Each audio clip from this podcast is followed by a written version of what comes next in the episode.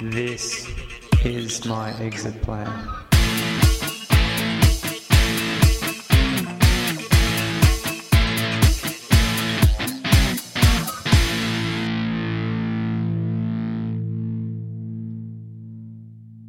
Pride comes before a fall. That, that isn't about feeling good about yourself before autumn sets in. It's a good description of what happened to me. And, um, well, the problem I have is that I suspect I'm still full of pride. Proud of not being so blindly prideful. There comes a time in every hero's journey that he has to reassess his goals and whether he'll be victorious or not. Wow. Ready for the boom? Or maybe it was the pop. You'll be able to hear it in my first journal. That moment when I realise I've been a major tool and things were not as good as I thought. Character building, I think, is the term usually used for situations like this. I think it means I now have real character and not just a flimsy excuse for one. I'd rather remain a hollow shell than a complete character if death is required for character development. Prior to now, my life has been pretty easy. I coasted through high school, just scraped into uni, and then coasted through. I never found myself in desperate times and always knew I had family and friends to fall back on if needed to.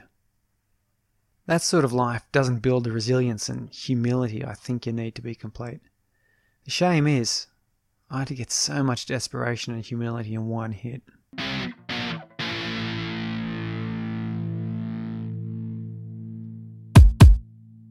Oh, I'm driving into work today. The train's just too full of, well, I smell of puke, mould and armpits. I'm kind of thinking if I take the train I might meet that guy who killed the Maroi. I'm one half interested in confronting him and one half scared he'll confront me. Ah, uh, how do I know it's a he? Well, the only people who are fooled by the big reveal when the leather-clad individual pulls off their helmet and shakes out their hair are the people in the script who are supposed to be. I don't think Hollywood has yet realised there are anatomical differences between men and women that mean women move differently. So this hunter on the train was definitely a man. Or at least they had the physiology of a man. I don't know how they choose to identify themselves. So, driving in my car, I don't have to worry about confronting him or being confronted by the general public. What's the time? Oh, oh crap, I've got to run. No time to catch up with Heidi. I'll just text her so she doesn't wait around for me. I caught up with Venus for a coffee as I don't have time to meet the gang at lunch today. There's far too much work to do. Venus is pretty excited to be invited to the game launch. She's a bit of a gamer girl at heart and is keen to rub shoulders with some of the games industry and journos. I think she has it in her mind that she's got a date with Tony that night. Oh, and Tony's good friend John will just happen to be there too. Some people just can't see what they're doing. I wonder why some people are so unmindful. I don't want to say mindless, but that's what it is. Unaware of how they act and what effect it has on people. I have to grab some lunch now and, and then catch Graham and get on him about the server setup. So, an odd thing happened just after lunch when I'd finalised the basic logistics for the big game launch. I called Graham in and told him how I need the servers and network racks configured in the warehouse. The launch is in a warehouse, or, or really it used to be a warehouse back in the day. Uh, now there's a function centre that looks like an old warehouse. The offices have been upgraded and furnished to be comfortable and stylish, and the, the main warehouse floor has been insulated and rigged with air conditioning and heating, but it still looks like a warehouse. I need the server set up just so, as I found that the usual configuration it tends to lag a bit. The gigabit cards need to be grouped and, well, it isn't that important to iterate. So, after I outlined what I wanted, Graham said he was on it and left. But later, I found the guys were sorting the racks completely differently. I confronted Graham about it and even spun up some magic to really get him on point. His response? I remember it perfectly. Yes, of course, Master. I know exactly what you told me to do. So, why is it I found the racks are being set up differently? He just sighed and shook his head, seemed to collect himself and said, It might be easier for everyone if you just don't get in the way. I mean, what the absolute hell? I'm the one starring the launch streaming event. I'm the one in charge of making sure it all works. Ah, oh, I know you're the main attraction, and don't worry, we'll be sure it all works. Then he walked away. I can't believe it. I was so shocked. I went and checked on other aspects of the preparation, and there were discrepancies with what I'd ordered. I even had a look at the code we're going to ship, and I can see it's all over the shop, not the well-structured design I'd worked so hard on. Something's going on. Tomorrow morning, I'm going straight to Shilpa with this. I think there's only Graham and a couple of other guys who are in on it. The juniors are all still very obedient and eagerly jumping at my command. They're probably the ones responsible for the shoddy code that the senior tech should have been all over.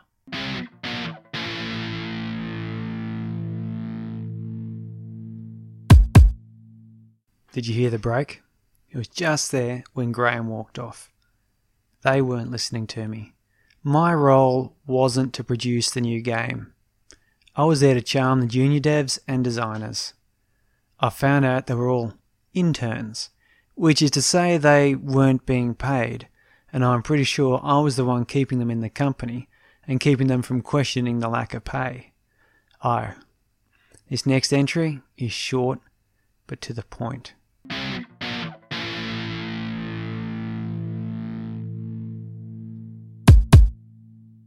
I went to Shilpa about Graham and the project.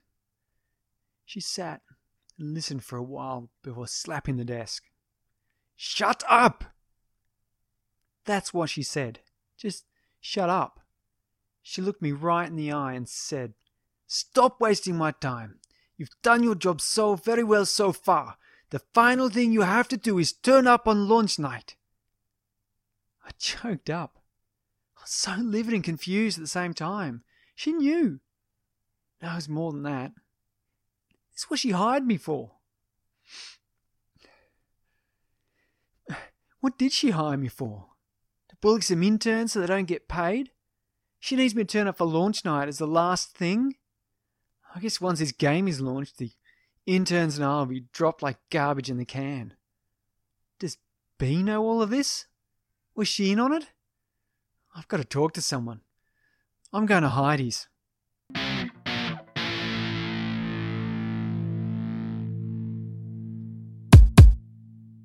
Short and sweet.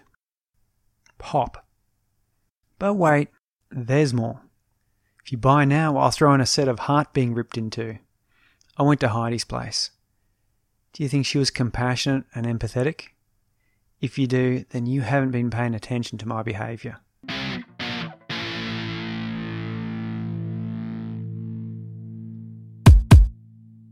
I drove straight home. Well, hang around.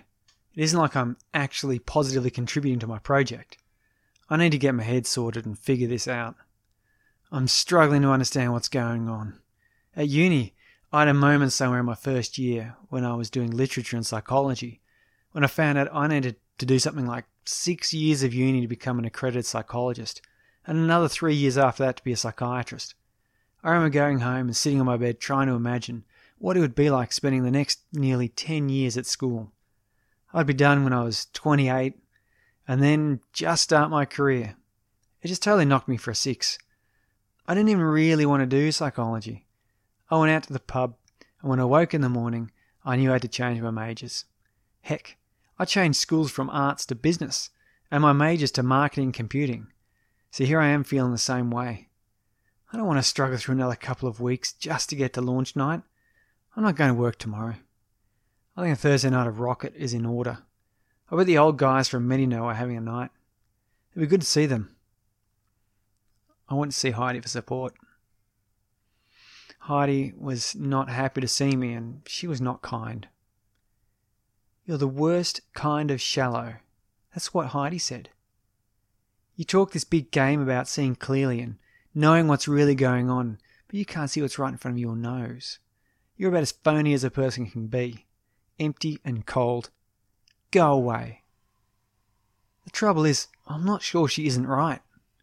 We used to be tight, like real friends. But lately, what have I done but fake a smile and pretend? I'm not surprised.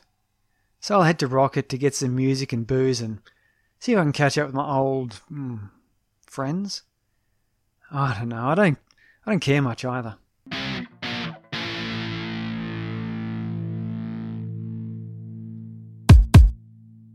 got some journals from that little spell, just a couple of weeks ago, but it feels like a lifetime. The last few entries have made me cringe with embarrassment. The following makes me feel ill with anxiety.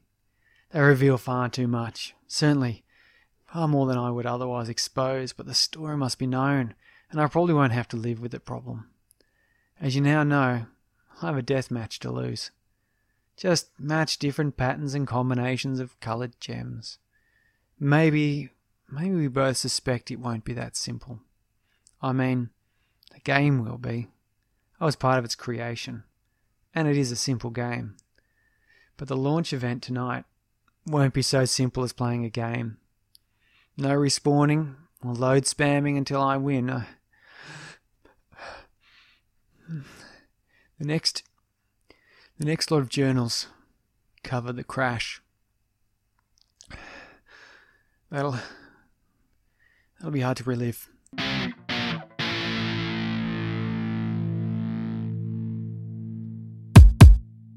Okay, I had to think really hard before releasing this set of journals. I don't know if they implicate me or act as a confession to manslaughter. I also don't know if I want this part of me revealed. But after all the inner debate and concern, I realise there's only one thing that needs to be considered. There's a warning here that needs to be heard. I decided I'd go catch up with my old acquaintances from Medinow at Rocket. I think, I think I was trying to reconnect with an earlier life.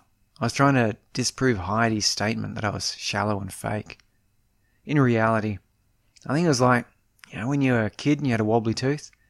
It hurt to fiddle with it, but you just couldn't help seeing how far you could wobble it before it hurt too much. You didn't want it to come out, but you also didn't not want it to come out.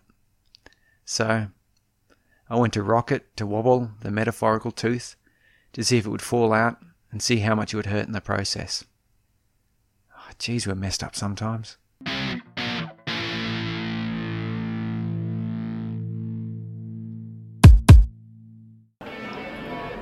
Oh, Rocket's a little quiet side tonight. So uh, here I am, drinking alone, talking to my phone. Effort to look like I've got someone to talk to. I've been keeping an eye out for the Medinow crew. They usually come here on a Thursday. Ah, uh, screw it, I'm not going to work tomorrow anyway. Um, yeah, another pint of the cider. No, not that one. Yeah, good man. Uh, I think I need a place called Metal It, you know. Rock is just a little too gentle. I, I know I'll start a band. We'll be called Metal Saviors or Saviors of Metal. We'll wear the biggest, most studded codpieces and we'll play so hard our music will be used as the punchline in metal jokes. I'll play guitar and sing, but like all good, really metal metal bands, I'll be credited with something like Cacophonic Atonal Torment Screamer, an axe-wielding maniac. The drummer's name will be Kurt, but we'll all know him as Thor, God of Thunder. He'll be credited as the Smith of Men's Souls. Yeah, that's a good one. Bassist, let's see, he'll be known as Cthulhu the Deep One, Harbinger of the End. Wow, all I need to do now is learn how to play guitar and learn how to sing and meet a drummer called Kurt. I will be kick-ass. Hey, I can play guitar. My, oh, my singing though. Oh, hey, hey, there they are, that's Dave. Good old Dave. He's a very thorough program. Ah, oh. oh, that's all. Hey, Dave. Oh, I record my journals, just adding some notes. Oh, it's, uh, it's been great. I, I got a job at, uh, yeah, okay, that's cool. Righto, see you later. Oh, okay, so it wasn't all that tight with Dave anyway. Oh, he's, he's a bit of a dick, actually. Ah, oh, there's Richo. Hey, Richo! Hey! Oh, you're getting a drink from the bar. Righto. I think all the Medinow guys are a smelly pack of... Oh, hey, there's Heidi. She's come in and gone over to... Well, I, I guess she's gone over to her friends. Come to think of it, I don't think I even really know those guys. Dave, Richo, that's Kim and Laney. But I know how to be charming now. Just turn my head thusly, flex my hand... this fashion, three little shakes, sip of cider, and the charm goes on. Heidi will forget about the argument and we'll be all cool.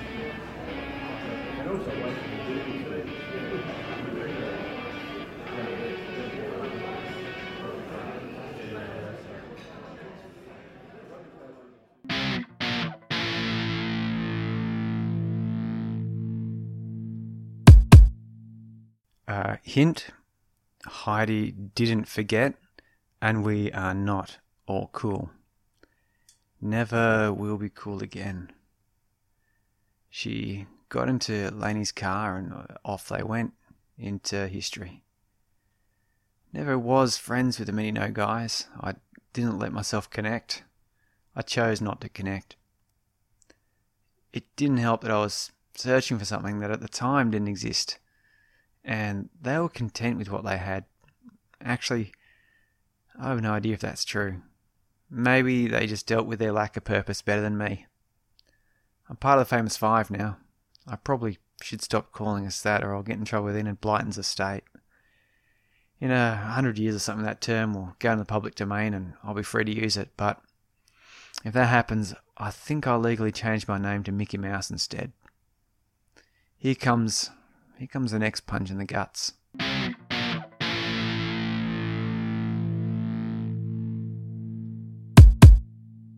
stood in the car park outside. Rain hammered my skull and ran into a little stream down the back of my jacket. My shoes got soaked. The street lights seemed to just make the night darker by throwing into contrast the stippled black of the asphalt. Heidi didn't even look back at me as Laney's car pulled out, roared down the road. It skidded precariously around the roundabout and then shot off into the deluge. I walked to the train station, took the train all the way to Mandurah, and then walked the whole eight kilometres home. The rain had stopped at some point and the night became hot and muggy. Or maybe I just felt that way. I don't know. I remember just lying, staring at the roof till I must have fallen asleep. In the morning I felt a little better. Sun was out, it was dry and hot. Didn't even call in sick to work, I just I just went down the foreshore and get a coffee. I made the mistake, or maybe it was a good thing, but I, I made the decision to get coffee from the place I first got free coffee. Oh God, that was horrible. The barista recognised me right away. The look that came over her face, you think she'd just seen a rat sitting at a table eating a bowl of nachos with sour cream and chili. I'd look around and see if there was someone else or something else she was looking at, but it was just me. I approached the counter and ordered. She sucked her teeth and rolled her eyes. Sure.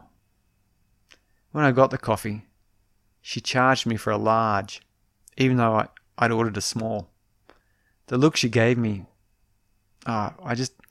I didn't bother complaining. I didn't even drink it. I just paid and left it on the counter. I went to another place and, while I wasn't so badly treated, I didn't get a warm welcome or cheery smile and thank you with my coffee. I'm pretty sure it's one of those places I'd use magic to get a discount. That's when it struck me. I'd used magic on Heidi. Or I tried. She acted all weird and, and ran off like that with Laney. Uh, did I cause it? Was it was it my fault? There. There was an accident last night. I got a phone call from Ulrich. That's Heidi's dad.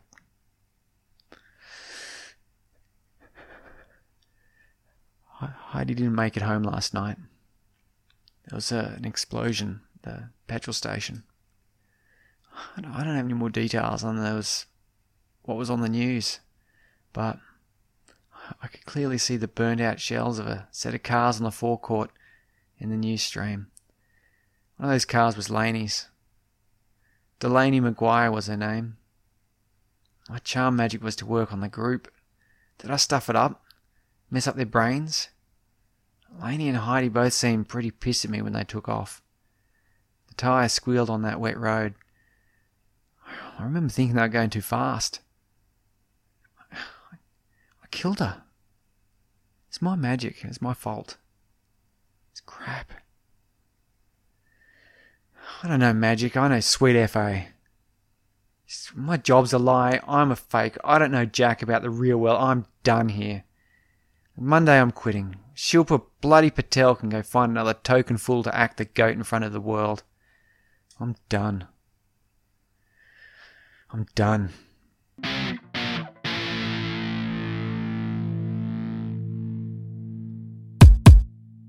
I thought I was done, but that isn't how the world works. Like I said in that journal, I know jack about the real world. At least, at least now I have some purpose and direction again. I can thank Bea for that. She's an angel. I wonder what an angel would actually be like. I don't think the Bible mentions female angels. I also don't think there's many cases of angels doing nice things. The nicest thing I can think of is Lot being saved from the destruction of Sodom. The angels destroyed Sodom and turned his wife to salt, so not sure how good I'd classify that. It seems, it seems everything is evil, and the best forgiveness ultimately comes from within, not some external, impersonal entity. You think I bottomed out? Oh no. But before we get to that, there's this. I've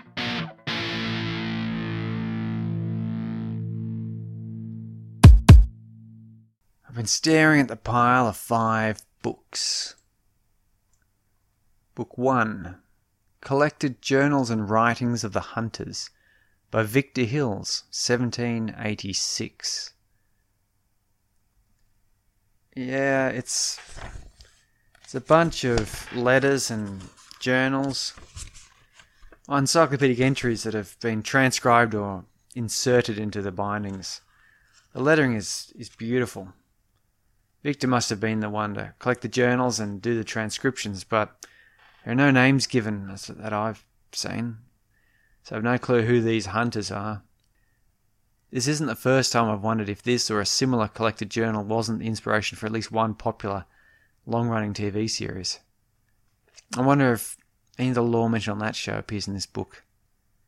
It'd be handy to get a bit of help on some supernatural things. Then we've got, uh, we've got this one, Catalogue of the Various Denizens of the Old World, written by David Goldstein in eighteen twenty-three. This is a journal and scrapbook written by David Goldstein, who seems to have travelled from the New World, that's the U S A, to the Old World, which is Europe. In particular, he seems to have spent a lot of time in the eastern fringes of Europe.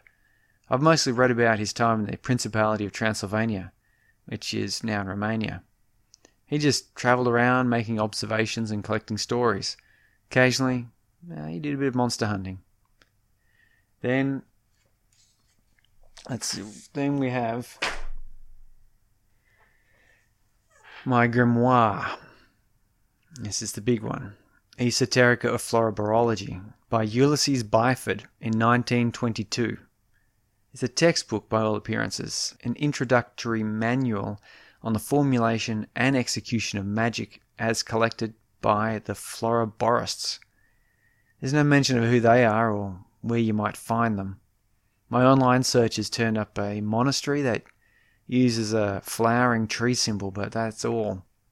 I get the feeling that Ulysses Byford himself was not a Floriborist, but that he was putting together his text in an effort to formalize teachings of magic. If Ulysses lived an average lifespan, uh, he would have died not long ago, which means he should have relatively recent records on him. put my mind to it, I might be able to track him down, or at least track down where he used to be and who he used to know. I'm highly suspicious of that book. It makes magic seem so easy, but I can see now it isn't something to just mess about with. I had the feeling that should have been obvious. And we have the um, the script book. If the markings on the cover are the title and the author, then they're indecipherable. I don't know if this is the real language or an invented language, like like a code, or, or maybe it's just fanciful designs. I also don't know what year this book is from. I mean, it looks old. It's older than the others, if that's anything to go by.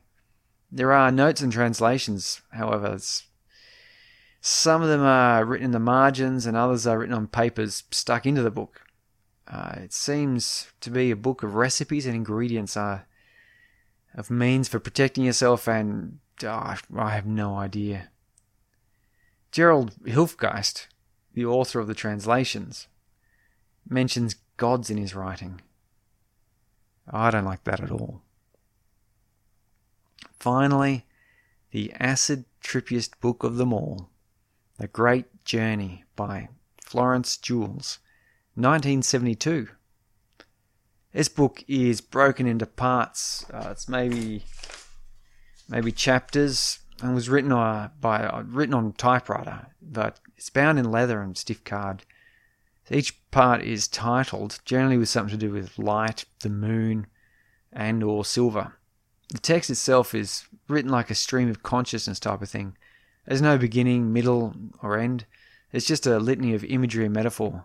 Nothing that really makes any literal sense. It all seems, ah, you know, to give meaning without being understandable.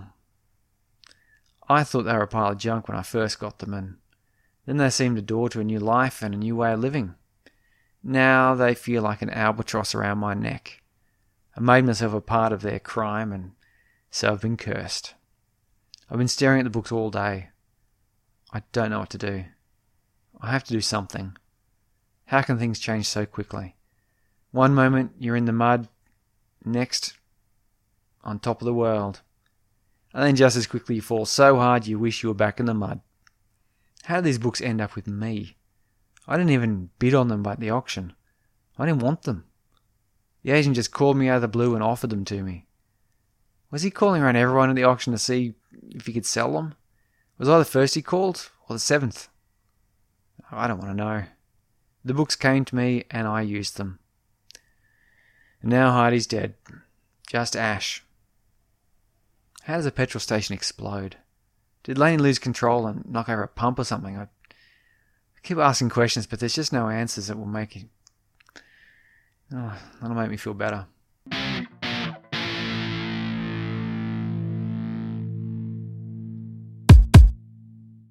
Oh, that weekend dragged like a year, but time passes, and so does much of the pain. It was a calm before the storm, as they say. What comes next is not pretty. I'll get the journal sorted and posted.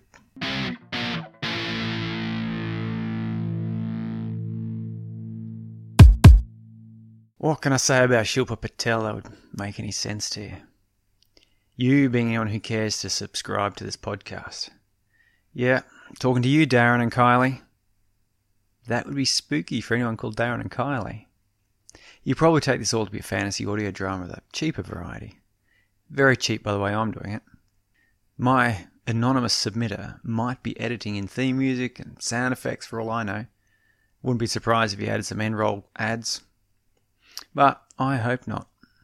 Well, given you won't believe me anyway, I'll tell you this. Shilpa is not my friend. She is not anyone's friend. At least, not anyone I could imagine. Perhaps she's a tool. A sharp and dangerous tool like a chainsaw. No, no, something more precise. Like a table saw.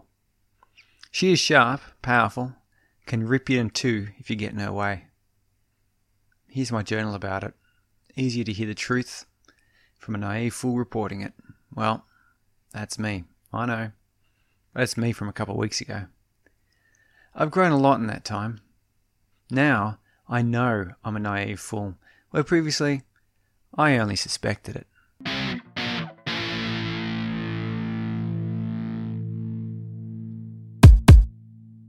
Okay, I'm quitting today. I don't have anywhere to go next, but I'm done. Maybe I'll roam the earth having adventures and dispensing wisdom. You know, I'll be a bum. No, there's something comforting about that. The lack of responsibility and the freedom that brings. Tony tried to call me over the weekend. I don't know what he wanted and I don't want to hear about it. I turned my phone off and kept my doors locked. I don't want to bring those guys down. They're too good for that. Heidi was too good for that. I think... I think I always imagined that she'd be there for me and I'd be there for her. How did I love her? I mean, in what capacity? Did she love me? I think she might have had a crush on me. I think of how Venus fawns over Tony and I, I can't help but compare it to the way higher. Okay, look, I'm quitting today. I'll be a bum and I'll just disappear. First thing when I get to work, I'm going to go see Shilpa and tell her I'm done. I keep saying that. I like the sound of it. I could sell my house and jump on a plane to Canada, cross the border to the U S and pick fruit with the backpackers. I'm sure there's some good gap year Aussies in the U S who'd love to have me lending a hand.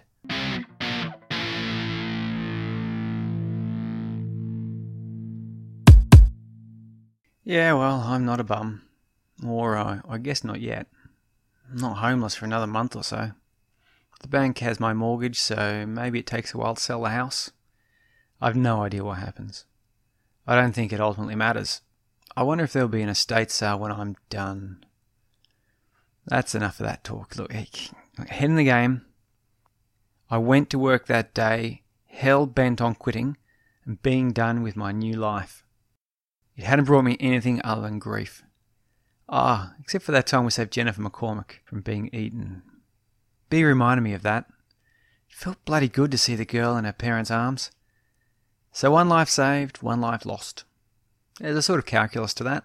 It was only after being determined to quit that I started to really see what Gemworld was all about. Here's my journal from that lunch break.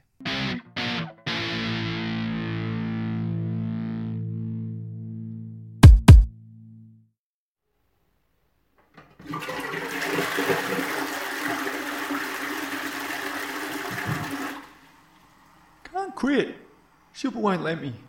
Oh, anyone hearing this will think I'm some kind of whiny little bitch who's being tongue-lashed into obedience. Well, no. Everyone watched me with grim amusement as I marched resolutely into Shilpa's office. She wasn't there, so I just waited for her.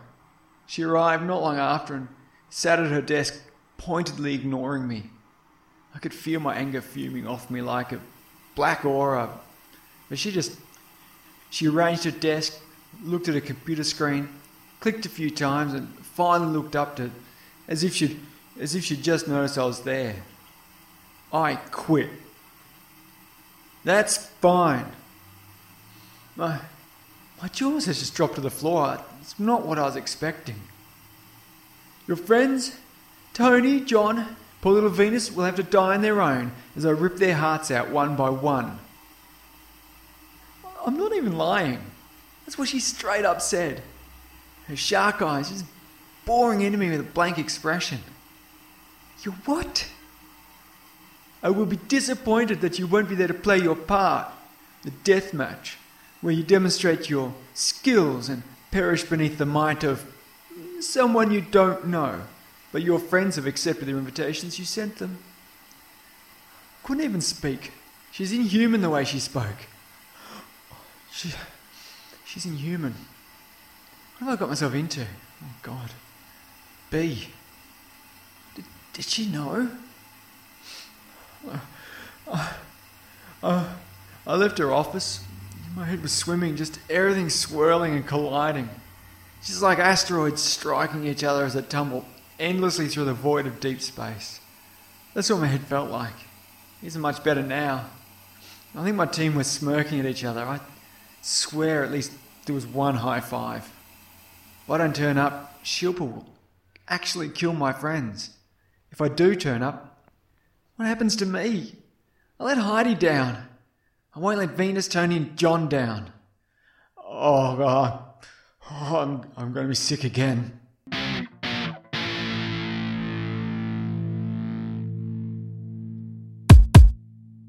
Can't believe how blind I was.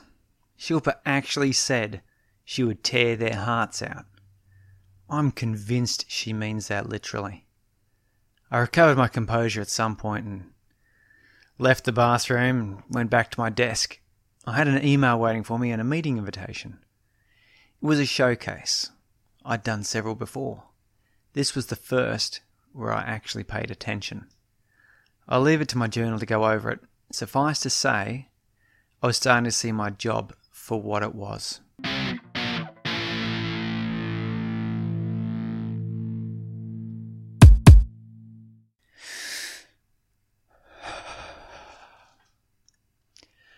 I am a pawn in a game. I use my magic at work to intimidate and manipulate. The showcase I did was a carefully choreographed threat. The stakeholders were shown a demo of the game on a computer on the table in front of them, while I did the usual presentation. I hadn't bothered to look at the screen they were watching. I don't think I want to see it, but I'm pretty sure it isn't the game I thought I was developing. As you can see, the arena starts clear and with little to see. It fills as the opponents square up. This is no game where you can just take it easy. You're in. You're committed. Only one person leaves intact. The audience will devour the loser. You don't want to be the loser. That's the sort of stuff I would say as I marched back and forth using all the social priming magic I could muster. When it looked like I was getting to a point where I should be able to see the screen, one of my teammates would steer me back to the board to draw a diagram. Finally, one of them, Graham, snapped the screen off as I came to the conclusion of the presentation. The stakeholders looked aghast. I'd previously thought it was a look of rapt awe at the potential of the game. Now I'm pretty sure it was no game I was showcasing. I used every trick in my book to push them in the right direction. The right direction being Shilpa's direction. My team, they were never my team. They danced a fine jig around me, keeping me just oblivious enough that I could fool myself into thinking I was doing good. The way they talked and moved and watched Shilpa's offer store at every opportunity tells me there's something very not right. That's why I'm getting rat-assed, and I think I'll stay deliriously drunk until the launch, when I'll perform like a puppet on my strings, just hoping that I don't die and hoping Shilpa leaves my friends alone. John tried calling me this time. I've turned my phone to flight mode, and I think I'll leave it that way. Now, these books. I don't want them, and I don't need them. Shilpa will probably kill me in a week's time, and I actually don't want Tony or John or any of them getting sucked into the books. They're going to a private collector I found online, and the proceeds are going to charity. That charity that frees child slaves. Something good should come of this. Oh, sh- that was close. Can't spill my precious, precious life-giving cider. Those poor little apples. They got squished and messed up bad just for me. I drained their life essence to sustain me like, um... Uh, what's this in my book here? A, oh, I drained them, the apples or ciders. S- apples or ciders? I think they're just apples until they become cider, yeah? Anyway, I drained them like a Rakshasa clouds minds and misleads people. Like a shakra, rakshas, rakshasa throws countless lives into their schemes and illusions to fight their unending war on ramen. No, that's noodles. Rama. Or, was that a monkey? Anyway, I bet they drain life essences from apples. No, no, they exclusively eat meat. Dumb books. That ghoul was a fluke, a throwback, one in a trillion. We didn't know about these monsters in the mainstream, they were all about the place. Is it racist if I assume Shilpa is a Rakshasa? A Rakshasa? I mean, they're Indian or Sri Lankan or something. And Shilpa... Yeah. Yeah, I'm racist. Not every Indian boss is a Rakshasa, and people are perfectly capable of being evil, manipulating bastards all on their own. Oh, I, I've, I do not feel well.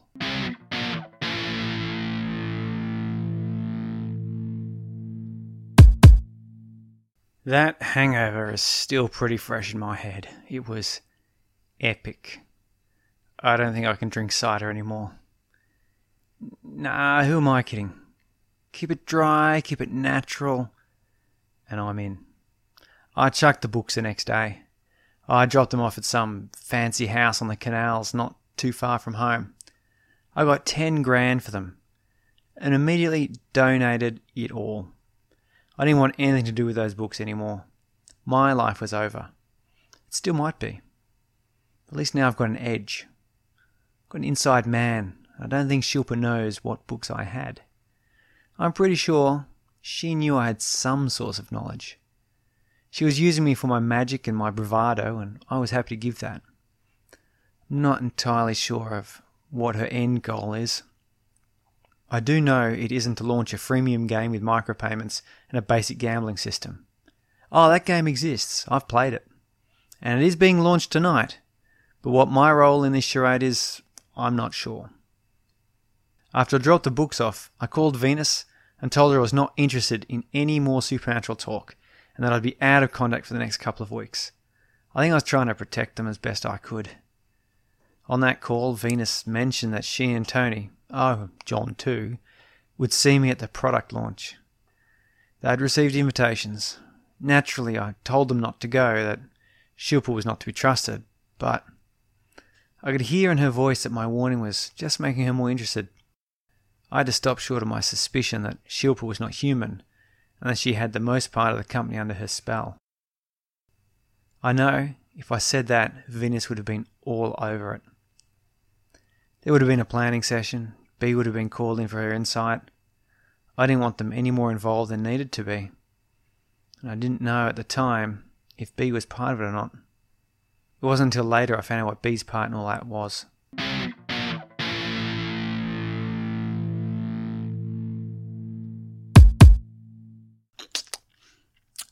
Mm. I just wrote my will and testament. Testament. Man, I've been trying to say that word so many times. Uh, so all my great store of wealth will be auctioned off, and the proceeds given to charity. I'm giving it all to the refuge. Charity. Refuge? Yeah, you know, the one that provides housing to the homeless and stuff. I'd be lucky to afford a cardboard box with what I've worth. Oh, and I added a clause that said the estate agent isn't allowed to commit suicide after the auction. That spooked me out all bad and stuff.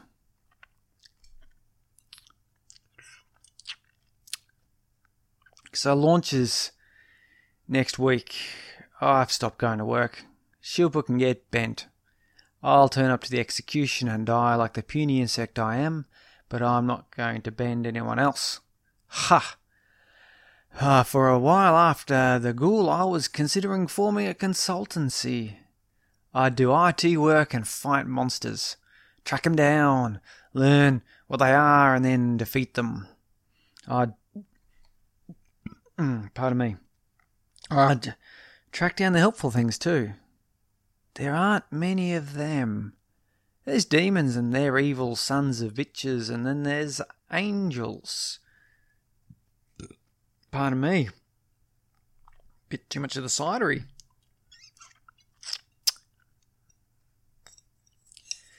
Angels. Oh, I'm pretty sure I'm going with the interpretation Uh, they're God's action on earth. They're manifestations of physical principles or laws of nature, if you like. So they aren't exactly what I'd term good. To counteract the demon, who is distinctly evil, supposedly there are Gade- Gadians? What are they? What's a Gadian?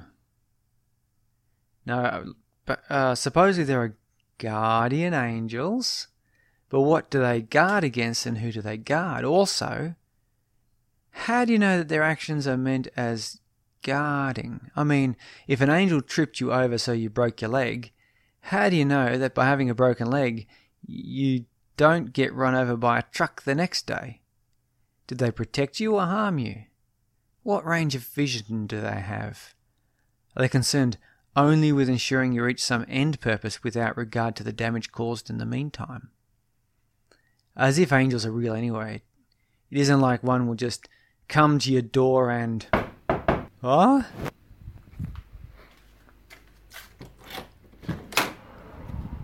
A package.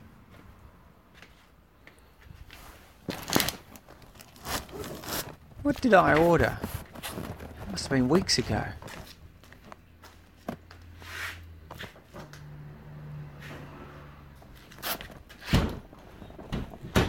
Oh, that's a lovely picture. Looks like a tree with an intricate root system and lots of flowers blooming in the branches.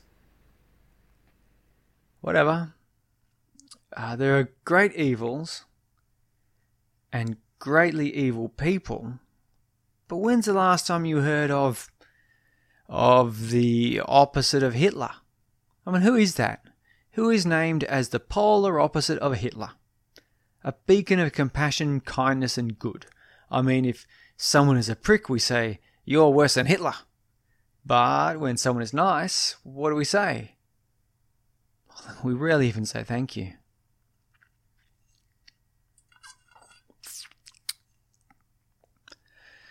Thank you, Heidi.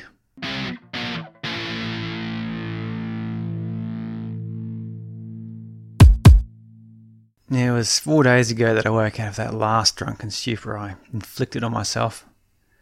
Oh, I'm still having hot flushes and shivers thinking about it. You see them do it in movies and T V shows, but frankly, I don't know how people lose themselves in the bottle. It just doesn't work out very well. It was B who picked me up. I should have looked in my books for a spirit guide or something that looks like Beatrice. There's no way she could just be simple human, not looking like she does and not with the cool calm she approaches everything. It all seems so ordinary and matter of fact with her. I suspect it has to do with her time under the influence of the demon. Can't imagine that was a good time.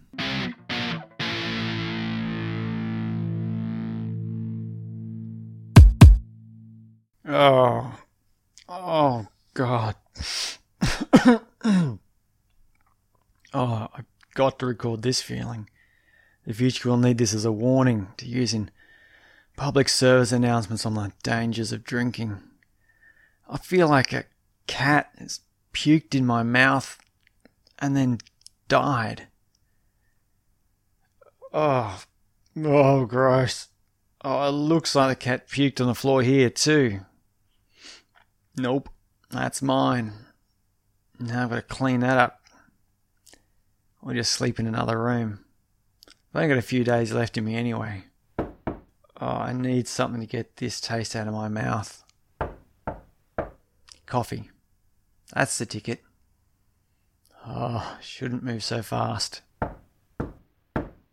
Feels like someone's knocking on my skull trying to get in. Hey, you there? Huh? B? Yeah, it's me. Oh, yeah, I can't deal with this now, but... H- hang on, let me, um... just get, um... Oh, wait a sec. Oh, vomit. And I need clothes. Whoa. Are you okay? Yeah, just give me a moment longer. Coming, coming.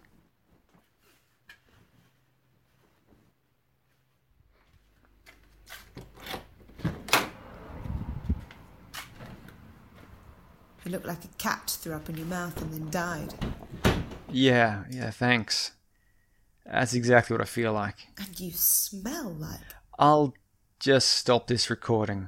Do you record everything? Not everything, but yeah. You know, I started a while ago in an effort to, I guess, keep track of myself.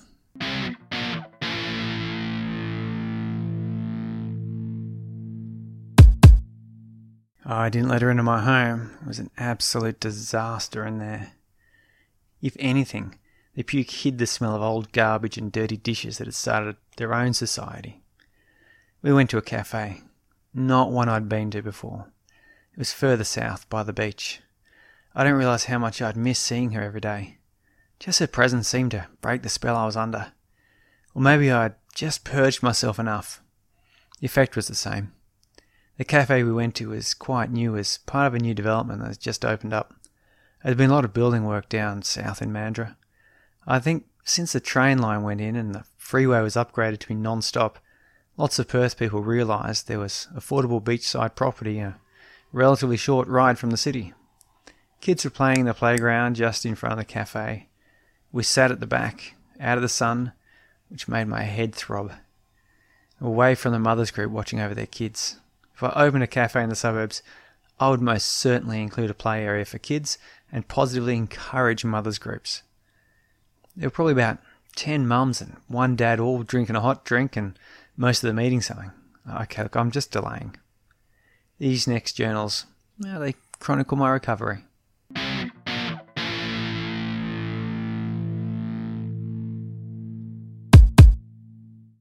Cleaning always takes so much longer than messing things up.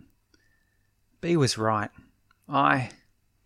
Okay, I have to remember to journal like I'm explaining things to someone else, otherwise I'll be listening back to this in time and not remember what I was thinking. Oh well, it, it may well be someone else will have to listen to this.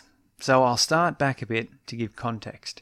If I ever get the chance to hear this back, I'll need to know what's going on. So B came over this morning. I was a wreck, or at least I was more of a wreck than I am now. So we went out for breakfast and coffee. She was concerned about me because I hadn't been answering the phone and hadn't come into work. She'd asked the gang if they'd heard from me, but they hadn't, of course. Oh my God, breakfast was the best thing I'd eaten in ages. Actually, I think it's the only thing I'd eaten in ages. Well, the eggs, mushroom, beans, greens and sourdough absolutely hit the spot. I'm going back there again for sure. And nope, I won't use magic for a discount. Heck, I'd pay more for that food. In the calm and British way she does, B told me I was not thinking straight. I did make a sneaky little phone recording.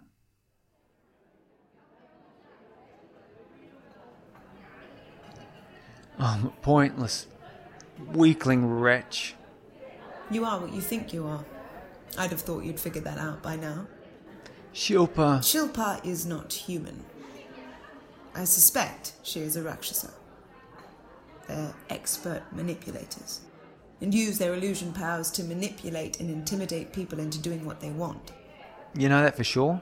I'm as sure as a person can be about a Rakshasa, or more accurately, a Rakshasa. They probably have no true form. Can assume any humanoid form they wish. She's been bullying you and using you to manipulate others. Oh, I don't know. The confident, strong man I met at the bookstore and who saved that little girl is the one that caught my eye, and the one I need to talk to now. Look, I don't know how she knew all of that, nor how long she'd known, but hearing the words just shook me. I felt a shudder pass through me when she spoke about Shilpa. I don't think it was anything supernatural, just me coming to a sudden realisation. My brain must have squirted some serious hormones into my blood at the instant, because everything changed. That's how your brain controls you, did you know? You, Venus? Tony, oh hang on, I'll try to use her voice. You, you, and Venus, Tony, no I can't do her voice in the slightest. This is Beatrice talking. You and Venus, Tony and John, you tracked and killed that ghoul. You saved Jennifer. How did you do that? Well, you know, back then I thought I knew what I was doing. I thought I knew what was real. What, what is real and... Oh no, that's... Seriously, I'm not going to try her voice again. What is real is what you make real to yourself. Your intention and the energy you feel as you follow your passion is real. At the launch, Shilpa is planning something terrible. I'm not sure exactly what, but she will kill you and eat your flesh. She might even feed it to the other workers. There is powerful magic in death and blood. Rakshasa, in particular, gain their strength from killing and from eating meat. What could I say to that? I don't think I was supposed to say anything. I don't understand what she meant by not knowing what terrible thing Shilpa was planning. But then, uh, simultaneously, she told me I'll be carved up and eaten. It threw me back to my thoughts and reality. It made me recall the power I felt sitting in the car with the others as we watched Jennifer return to her parents. Right then, there was nothing I couldn't achieve, and I knew what I had to do. I got sidetracked by Shilpa and the promise of power. The promise Shilpa made was, well, it was not real. The only power there was hers. So I left breakfast full of food and full of the strength of intent. I'm going to kill Shilpa or die fighting. It's quite likely since I have no idea what a Rakshasa is. I, I remember the name from... Hmm, it was in one of my books, and there was something about monkeys and apples. Hmm, I, I can't even remember if, if that was last night or the night before. The books. Oh, no. I, I sold them and their precious knowledge. I'm intent on fighting Shilpa, but I don't even know what a Rakshasa is or what a Rakshasa does. I've looked on the internet and good old Wikipedia has an entry on them, but who knows how accurate that is. B says, though, Rakshasas are magical beings. They have mortal bodies. So all I have to do is kill her and I'm free. But... she has powers of illusion, and she's a master manipulator, and if Wikipedia is to be believed, they are all born warriors created to fight in a war.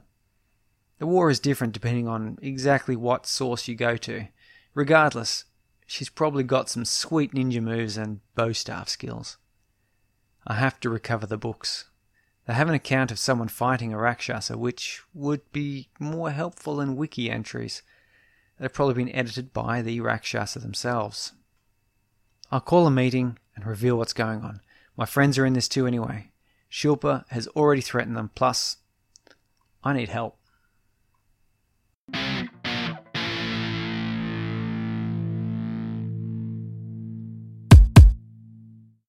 I called Venus first. I think I did that because I thought she'd go easiest on me. I'm not very perceptive when it comes to people. She tore me a new one and then kicked me fair in that. But, you know what? It actually felt good being told off. It was like I felt I needed someone to be angry at me. It was a, it was a catharsis. And after she'd finished yelling, I apologised and told her that we had to talk about Shilpa and the game launch. She was a little confused but agreed and organised with Tony and John to meet at Capilano like we'd met the first time. The courtyard-style restaurant was fairly empty, as it was just after the lunch rush. The umbrella shelters threw cool dark shade over the table in the back corner we favoured. The mural of Roman streets again gave the illusion that we were in some faraway place, and I really felt like I was walking to some new and unusual city. I've been told our bodies are a store of great wisdom if we just listen to them. I was feeling physically what was metaphorically happening in my life. A new page had turned and I was... in alien territory. My mind hadn't caught up yet, but my body knew the truth of it. I should listen to my body more often. When we met under one of the large umbrella shelters, Tony shook my hand all serious-like, despite his somewhat whimsical eighties Euro fashion hair and brilliant sun yellow suit, but John just picked me up and gave me a great huge bear hug, squeezing the life out of me. It felt so good to be accepted. I understand now that Shilpa had got me to isolate myself and, in so doing, remove my support and anchor into reality. These guys actually cared. Again, I felt it in my body and my mind slowly caught up, panting and blubbering. I told them about Heidi. Venus commiserated that it must be terrible to have lost my girlfriend like that. I never saw it. I never saw that Heidi might... I'll add the next journal entry now.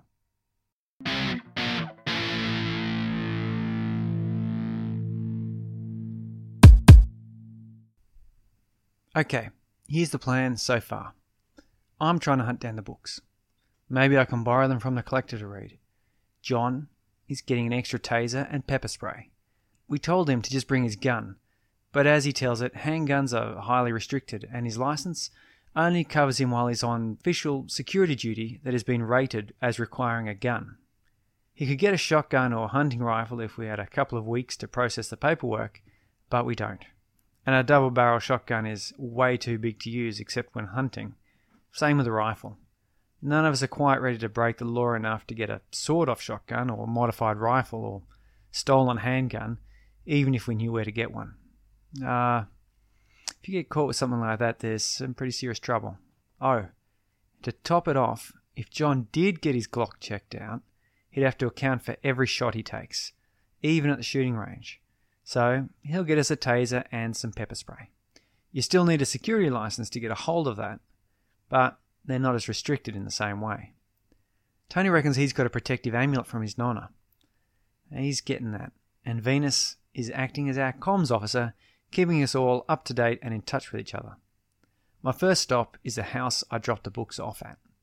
First thing in the morning, I'll go there. And nope, I'm not going to work tomorrow either. Feels good to have a plan and take action. I don't know what I'm going to do if the collector doesn't let me at least look at his books. I'd be willing to try magic.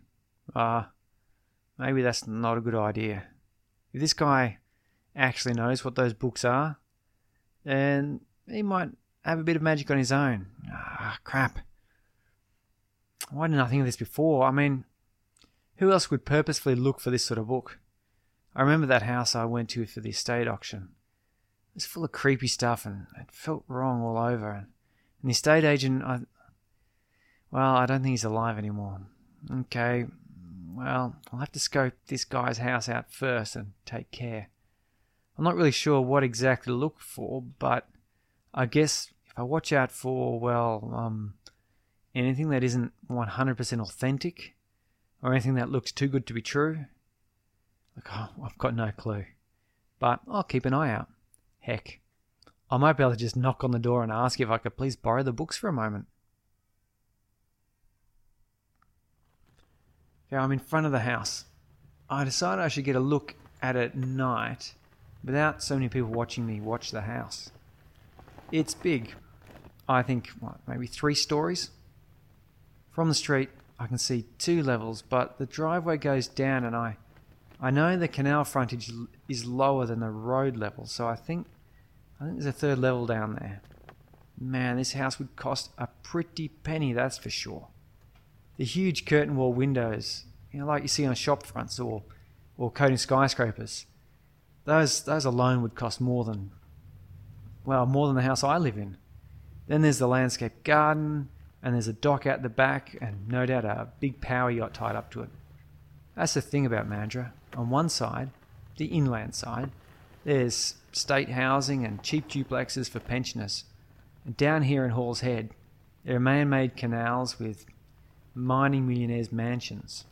Basically, if you owned shares in a mine or exploration company, at the right time, you got rich and quick. I can't see down the driveway. It goes down into the dark. There may be a, a door down there controlled by a remote. I can't see any lights on in the windows, but they look like they're tinted, so I can't see if there are blackout curtains inside. There probably are. Maybe if I get a look from the canal side, I'd see a light, or maybe no one is there now. For all I know, the books are just sitting in an empty house, waiting for the owner to come down on the weekend to go fishing.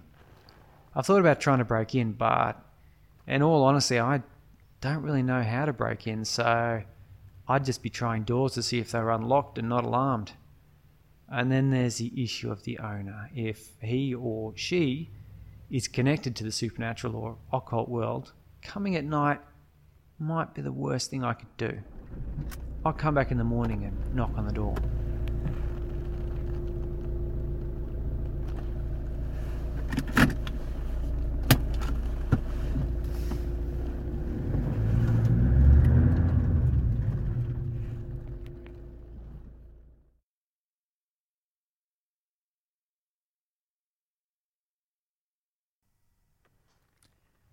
Okay. Nice sunny day. No scary shadows about the place. I'm just an ordinary guy walking to an ordinary house. So I'm about to go up and ring the doorbell of the collector. I'll leave the phone on recording in my top pocket to catch what's going on. The audio saves to a cloud drive, so even if my phone is broken or taken, the recording will survive. I might not, but the audio will. Nice.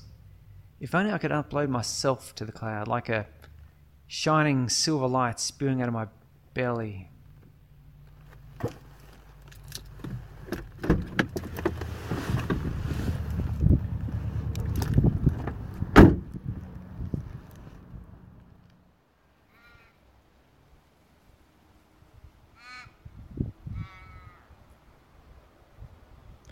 Nice plants, sort of a tropical look and feel, popular around here. I think it's what people call Bali inspired. Seeing as it is generally cheaper to fly to Bali for a holiday than anywhere in Australia, most people go there. Not me. I'm actually from over east, where people fly the land a long way, silly bugger, that's New Zealand, for ski holidays, or for extreme sports like making fun of the All Blacks. I should keep an eye out for anything unusual. What the hell is unusual anyway?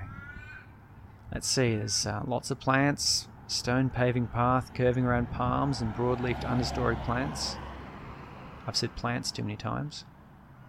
Like, I don't know what those things are called. Does dichondria sound right? I'm not a botanist. If there were computer components, sure, I'd have a chance. Okay. No markings or disturbances in the mulch, no markings or discoloration on the trees. It all looks spectacularly ordinary. Holy crap!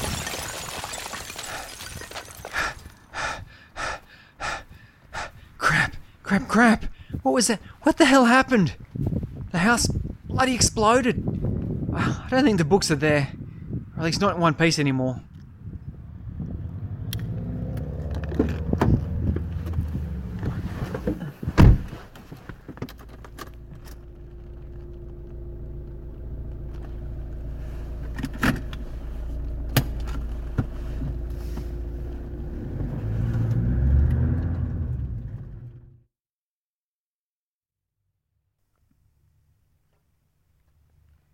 Bees at my place. Or at least, that's her car. Oh, yep, there she is. What brings her here?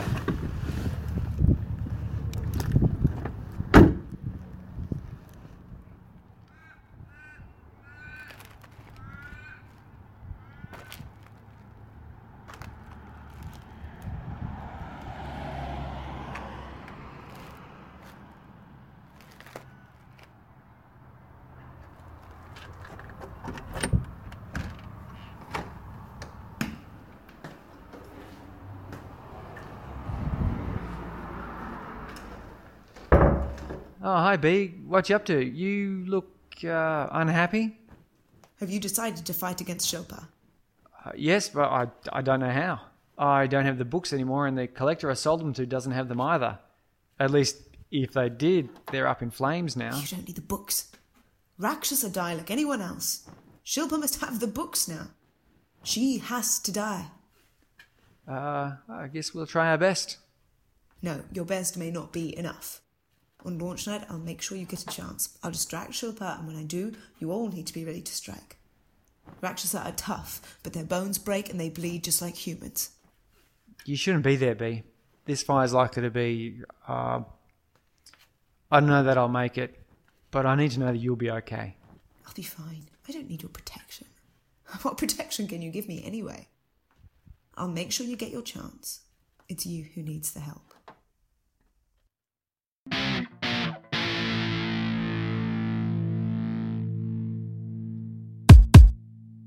And so I've got an inside man.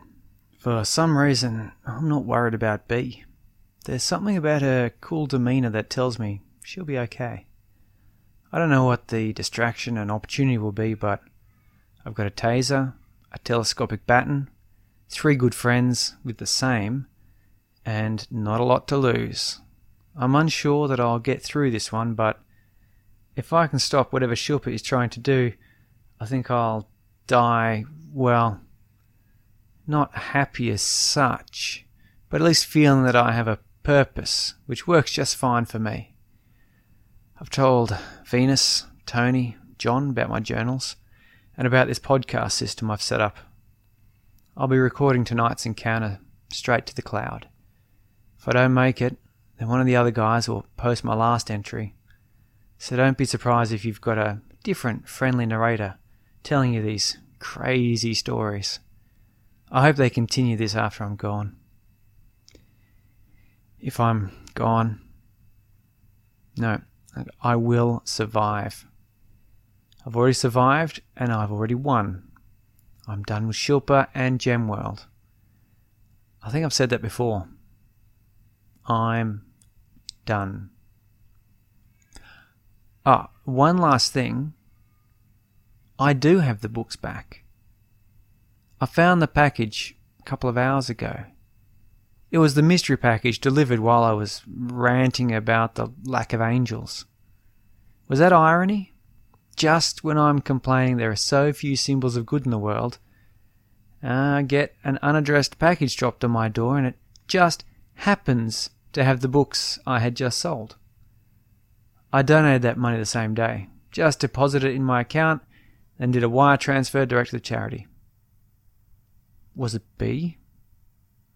Is she an angel? Sounds a little far-fetched. She's just brave and willing to help. I... I have to get ready.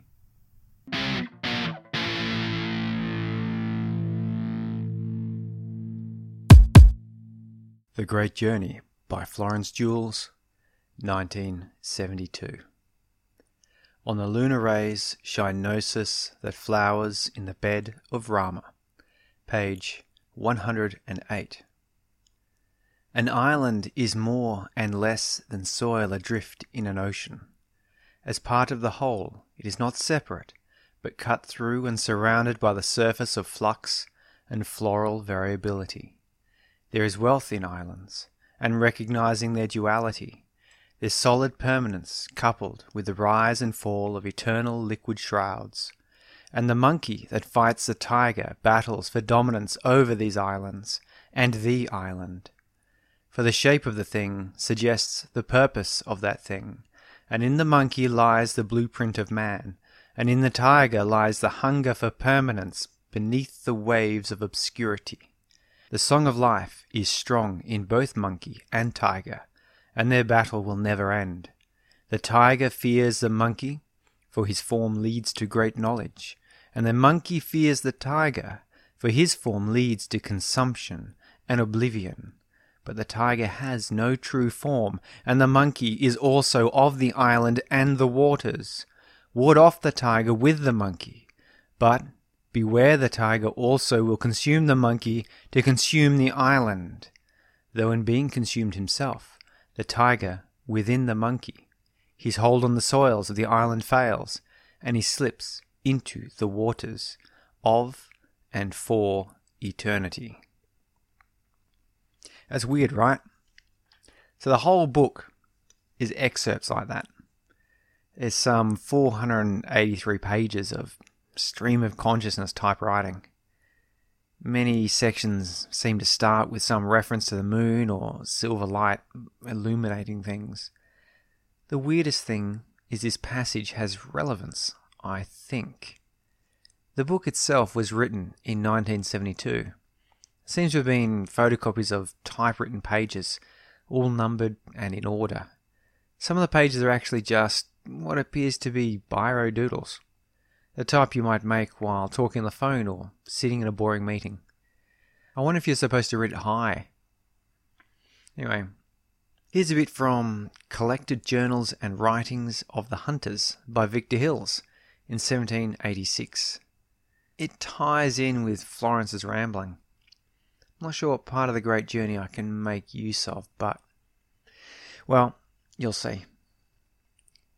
June twentieth, seventeen fifty-six, Calcutta, Fort William.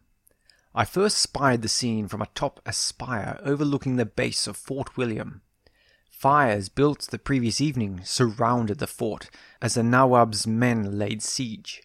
I fear I was too late to stop a tragedy from transpiring. I came to Calcutta to observe and possibly capture or kill a legendary Rakshasa. It is thought that Rakshasa were created only to fight Rama and capture the island of Sri Lanka from his monkey soldiers, but I find that hard to believe. My experience tells me Rakshasa are a complete race of spiritual, magical beings from the prehistoric battles of mystical entities that form the basis of Hindu mythology. They are neither good nor evil, so much as alien. Some are said to aid people, protecting them and helping them survive otherwise disastrous events, like guardian angels, while others are man-eating monsters, seemingly hell-bent on carnage. Given the scene I have witnessed, I knew the Rakshasa I was hunting was more closely a relative of the latter classification. Earlier, in the nineteenth, the fort's commander had ordered his men to escape, but left John Zephaniah Holwell, a former military man, in charge of some seven score men. The native allies had shortly fled, leaving the fort undermanned. They had no hope of holding off the besieging army, and sure enough, during the afternoon of the twentieth, the fort gates were breached and the British surrendered. I moved in amongst the confusion of victory. I was unnoticed, having donned an effective disguise. Remaining unshaven and wearing a turban, I passed for a native if I wasn't too closely examined. The Rakshasa is a tricky beast to track, given its ability to change form and cast illusion. Despite its cunning, the tiger spirit of the Rakshasa reveals itself by its desire or need to consume. It even hoards knowledge if only to ingest it. The damage done to the library of Nawab Siraj ud Dowlah is a telltale sign. I have no doubt this conflict between the Nawab and the company was fomented by the shape-shifting beast. I have no idea what its end goal might be. It could simply be for the delight of conflict, or it could be some ancient sense of patriotism. In any case, it is important not to attribute human motivation to the inhuman. I found where they had herded the some threescore odd survivors to the prison block, the Black Hole as it was known. I knew then that one of the guards, or more likely the officer, was the Rakshasa. The Black Hole was a small room meant to house no more than two or three men at a time, but when the door was opened, the room it revealed appeared expansive and capable of easily affording the accommodation of the sixty-seven men being shoved in. Knowing better, I anointed my eyelids with the monkey spit balm I had made up. The king of tricksters, the monkey has the power to see past tricks and lies, and in this case, past the Rakshasa's illusion. The room was so small the guards had trouble shutting and bolting the door on the poor souls being locked in. The guards remained unaware of the appalling act they were performing. I made the decision at that point to continue to execute my commission rather than rescue the men. I regret that decision still, and I think the image of all those men struggling and gasping will haunt me for the rest of my life. I followed the officer and his guards back to their posts, still unsure which was the monster. The monkey spit let me see through tricks and deception, but the Rakshasa possesses no true form, so any form it takes is as true as any other. It is not a trick that can be seen through.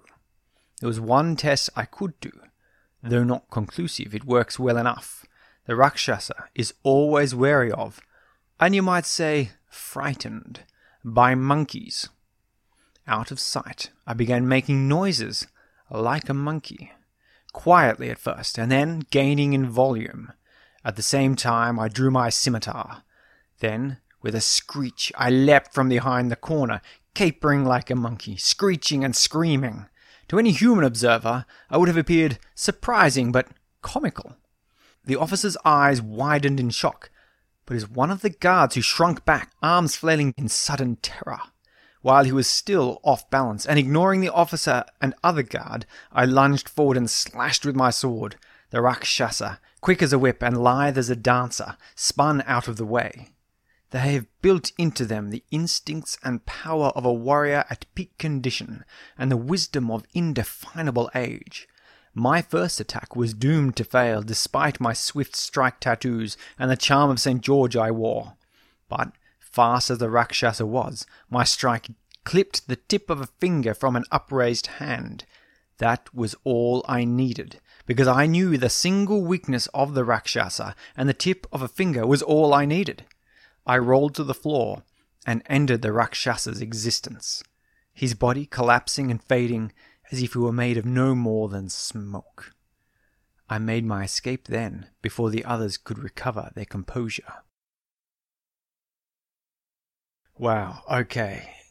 So, you see the Great Journey passage, and talks about a battle between a tiger and a monkey over an island.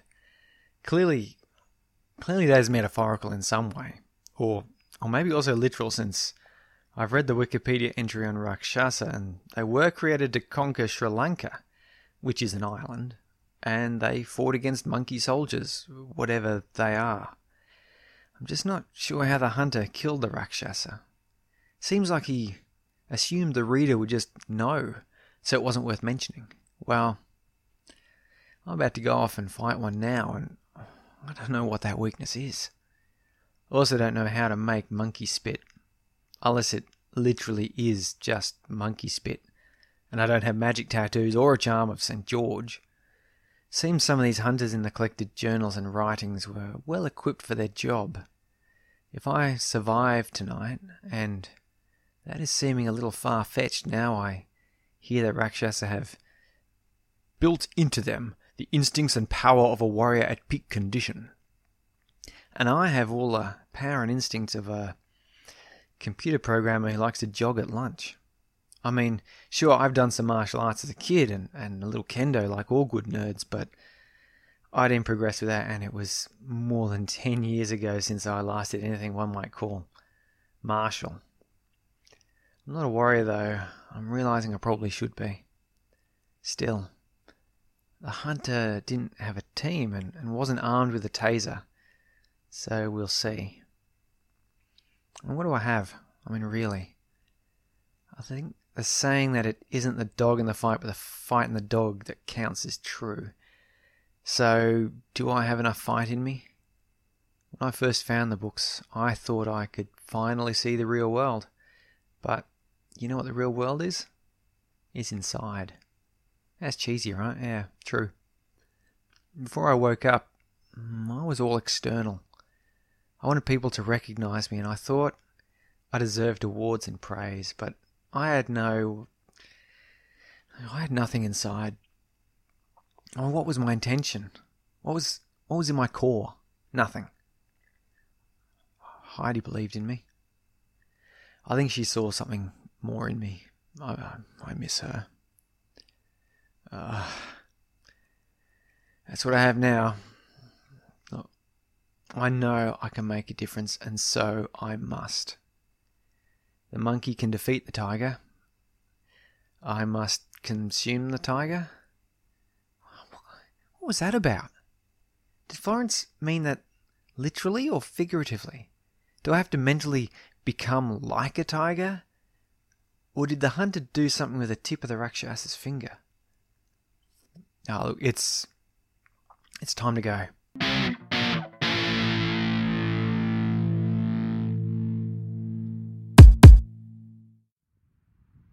Crap, crap, crap. Be cool. Panic screws with your perception and reaction. Breathe through it and be centered. Oh, easy for you, John. You're an absolute machine. Tony, guys, we can do this.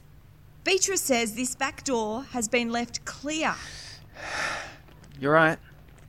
I'm the monkey becoming the tiger, consuming her. What? Are you recording this? Oh yeah, straight to the cloud. I've sent each of you an email with all the login details and instructions on how to post this anonymously as a podcast. That's a bit morbid. I've told you before I'm keeping all this as a public record. This can't be kept secret. I doubt anyone will think it's real. I've got a guy editing and releasing it all. He thinks it's an audio drama. I've asked him not to add any music or opener, but... Mm. Okay, guys, can we focus? Consume your tigers and be the monkey or whatever that means, but let's get in. You all remember how to use your batons, pepper spray, taser? Yep. Let's go.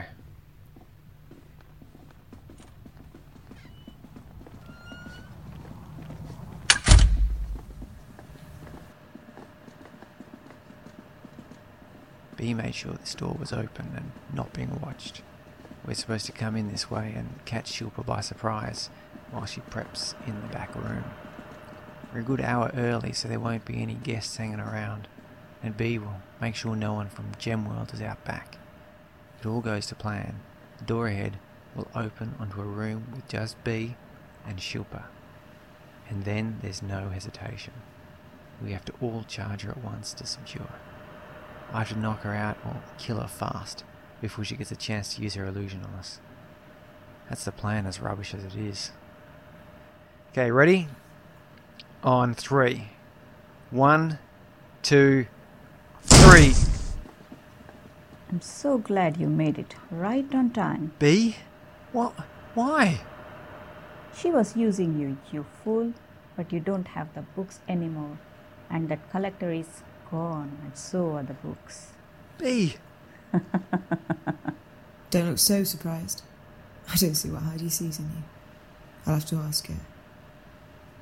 Do you think it just happy coincidence I ran into you at the bookstore? Why do you think I turned up to the estate auction? I was too late, of course. But there were several auctions to get to that day.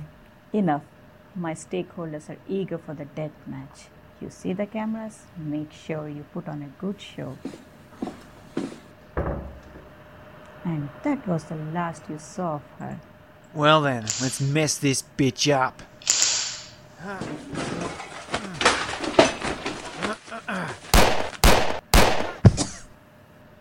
Holy...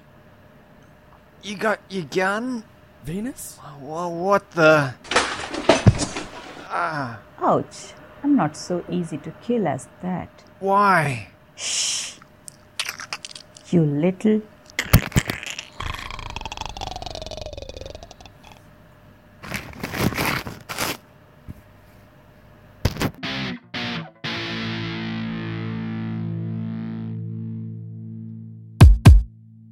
I'm recording this like the instructions in the email told me. I agree, this needs to be bigger than just us.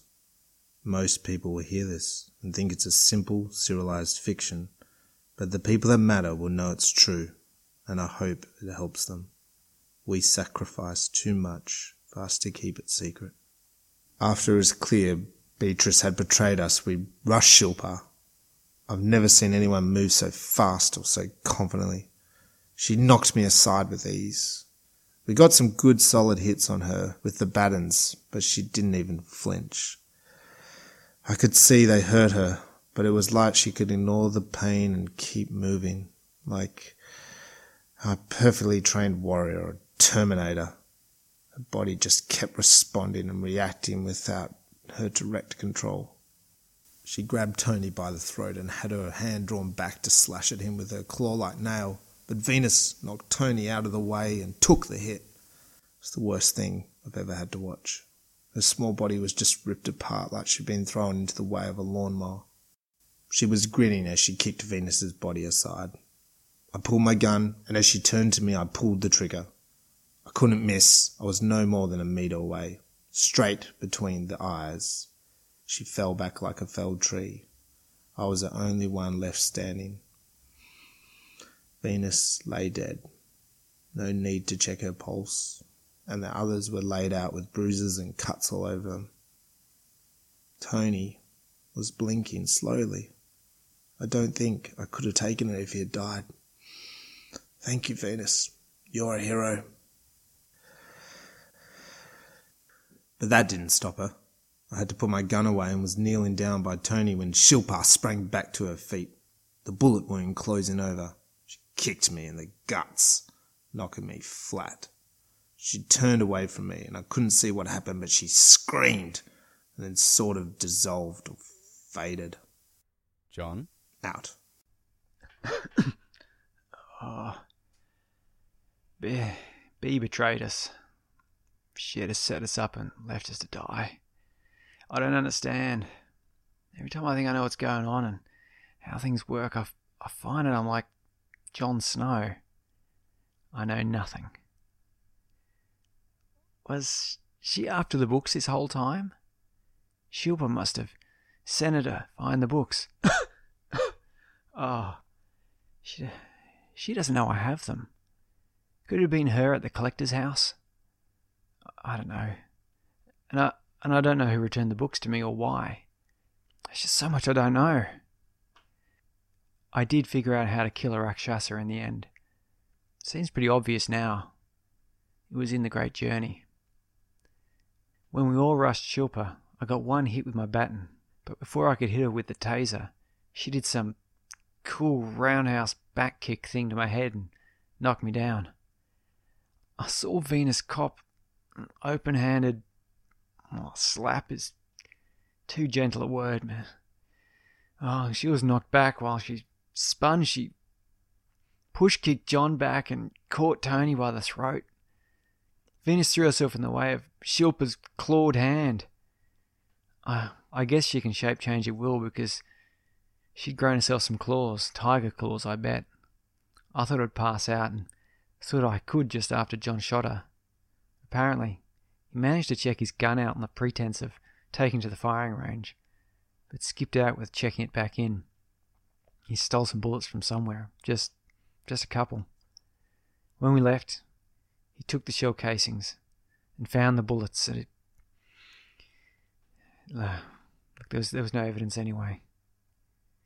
If I was about to pass out after the shot, I woke up pretty damn quickly when Shilpa got back up. I felt as if my head would burst from the sudden rush of blood. My hammering heart surged. I think I could just about feel my kidneys squirting adrenaline. Shilpa turned on me, picked me up from the ground by the collar, threw me up against the wall like you see it in the movies. She was so strong. I asked her why she was doing all this. That's when she put her finger to my lips to press them closed and shush me. I remember thinking to myself that I could just about taste her. That's when the hunter's story and The Great Journey clicked together. The hunter had only needed to sever the very tip of the Rakshasa's finger. That's all he needed. And the monkey consumes the tiger, sending it into the ocean's depths. Oh. I bit her finger. I crunched down as hard as I could. The feeling of the flesh giving way beneath my teeth oh, still sickens me. I didn't bite all the way through the finger, but I did pull a bit of the fleshy part off, and that was all I needed. I swallowed. I consumed a part of the tiger, absorbed her.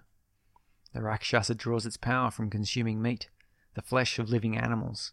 It seems it's a two-way passage, and when a Rakshasa is themselves consumed, they give up all their power. It doesn't have to make sense. It's mythology. I think, I think there are deeper connections between events and matter, a sort of entanglement between the physical and what we would consider as oh, just conceptual. I think in some way, the ideas and concepts we think are real, and we're observing them with apparatus we've yet to identify. Look, Tony's okay. John's just a little bruised, and I'm not dead yet. My head hurts like nobody's business, and I've been icing it non-stop. If my brain doesn't swell up and crush itself, I'll pull through. We left Venus behind. There's just nothing we could do. I wish we could have done something. She was, she was all over the place. Oh. Oh. We just needed to escape. We had no idea who was watching through those cameras. or what was watching. We didn't know if Shilpa had reinforcements coming, or if we were now targeted for attribution. We just, we just didn't have the tools, skill, or time to do anything.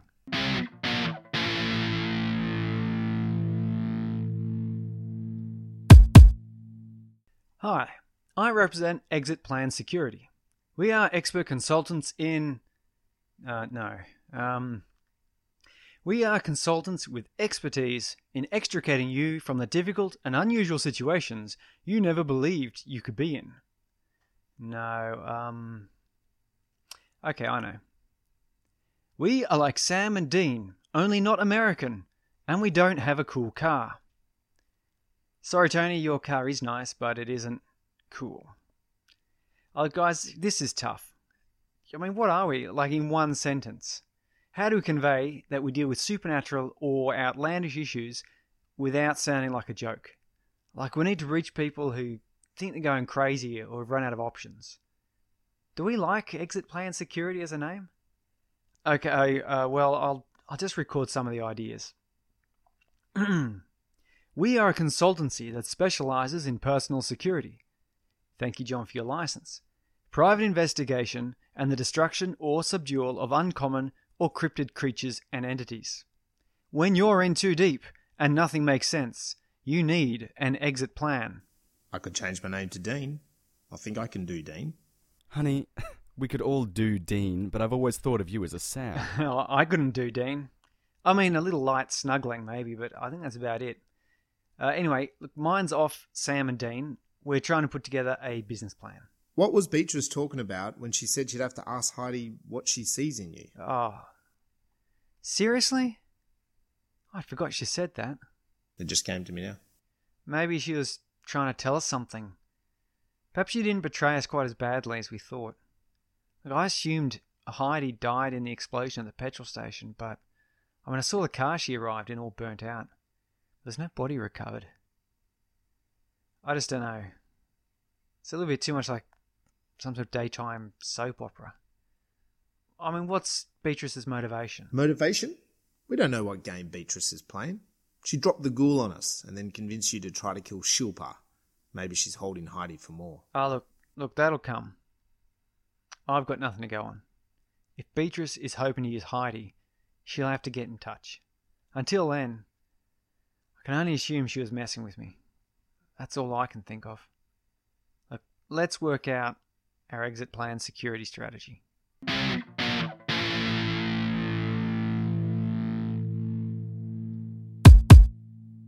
We just got our first job as Exit Plan Security. There's a big new building going up in Sydney, over top of an old train yard in Redfern. There have been numerous acts of sabotage and two guys have been badly injured as a result.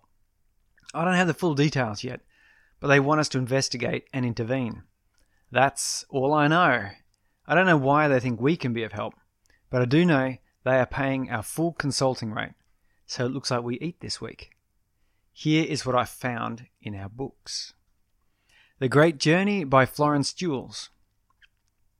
I'm going to look for something in here every time now.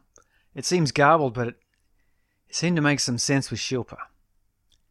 In the gleam of a silver fork bent at the tines. It's page forty-three. Over and over.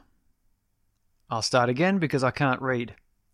Over us and under us there lies the river of all things. The fisherman casts the line in and isn't surprised when he gets a bite. But the wading bather doesn't like the attention of the river's caress. The bank crumbles over time as the fisherman changes position with the seasons. The course of the river shifts, and with it go the fish and the cold hands of the river's desire. That desire that carries the intent of the caress is to destroy permanence and test the foundation of our perception.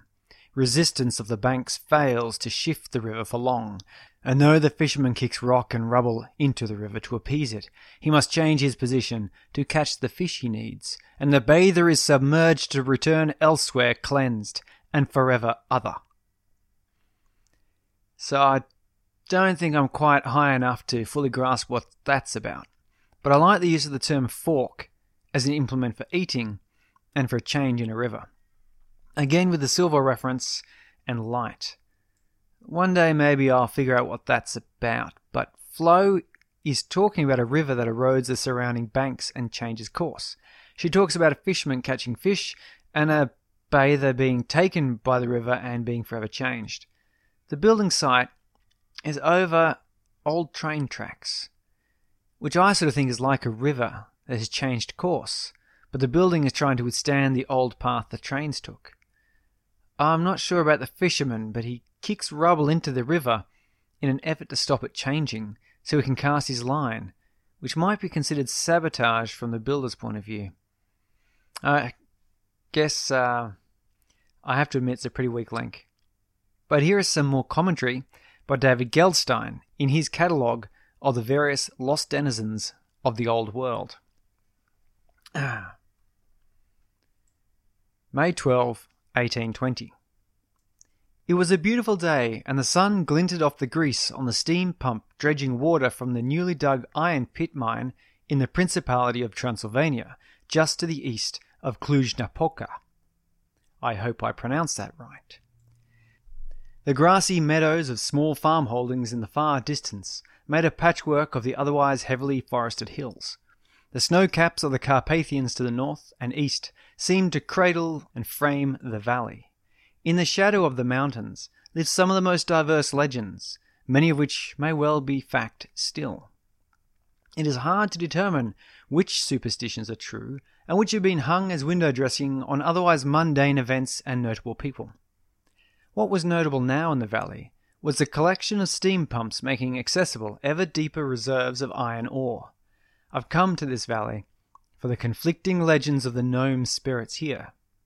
On one hand, they're said to work with the Tsarnae of the forest, to look over and protect the people, and keep the machines and equipment running while, on the other, they are said to be the ones that sabotage and destroy machines. This is besides the story of children being lured into or guided out of the forest. It is easy to imagine the failure of a complex modern machine, such as the steam pump, to be the work of a malignant spirit, but these stories were present prior to the modern era. In days past, it was forge bellows failing, loose roof tiles, or even a broom snapping. Presently, there has been a rash of machine failures and boiler explosions that have killed several workers. This level of destruction is unusual, and is being blamed on a batch of spirits disturbed when the underground stream that runs under this valley was diverted and pumped away. There is a fear that such radical and rapid deviation of nature's course invites supernatural backlash. It is possible in this instance that the creatures that dwelt in the depths of the rocks have been upset and have turned their malevolence on the machines and the people who run them. Uh, anyway, um, blah blah, interview people, blah blah. Okay, here we go. The stakeout. I set myself in place, hidden by strips of bark and a cloak first rubbed with rosin from the pines and then coated with sand and stone chips. In this way, if I sit very still, I would be largely invisible to a human, but most importantly, the natural coverings would conceal me from the gnomes of the valley while they did their work. It was on the second such evening of vigil that I saw movement. The afternoon shift had just changed, and the sun was kissing the peaks of the west. From behind a pile of slag to the left of pump number two, a short, skinny creature stepped. He stood bent double, the ridges of his spine pressing sharply outward. His grey lumpy skin was drawn tight, revealing his ribs and wiry sinew and muscle. If he stood erect, he would scarcely reach a height of three feet. He used his hands to help climb and creep over the rubble to the base of the pump. One clawed hand ran over the surface of the pump, with what seemed reverence, before he drew back and punched his open hand into the belly of the pump, piercing the iron side as if it were paper. He reached around inside, going up to his elbow before retracting his hand, and with a last glance at the machine, he scampered away again. At first, the pump seemed unaffected, but then a slight vibration started, and over the following minutes it grew into a high-pitched screech. Workers came running from all over the mine site before one of the engineers turned and, waving his hands, chased everyone away. Taking heed of the warning, I too ran behind a rock outcropping in time to hear an almighty crashing as the pump failed. Okay, so it looks like we've got our first job. to scare off some gremlins and maybe catch a fish from the river of all things.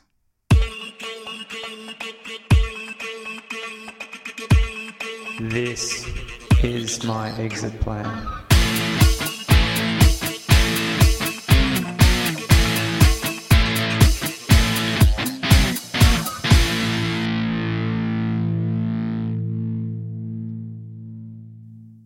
I hope you have enjoyed listening to the binge episodes of Season one. I'd like to thank Tanya Regan as the voice of Venus, Mark Regan as John, David Ryan Kinsman as Tony, and Ellen O'Connor as Beatrice. Season two is coming up next week. Follow at gravityundone on Twitter to keep up to date and visit gravity undone dot net for more information. I'm sorry I couldn't make the computer talk for you this week.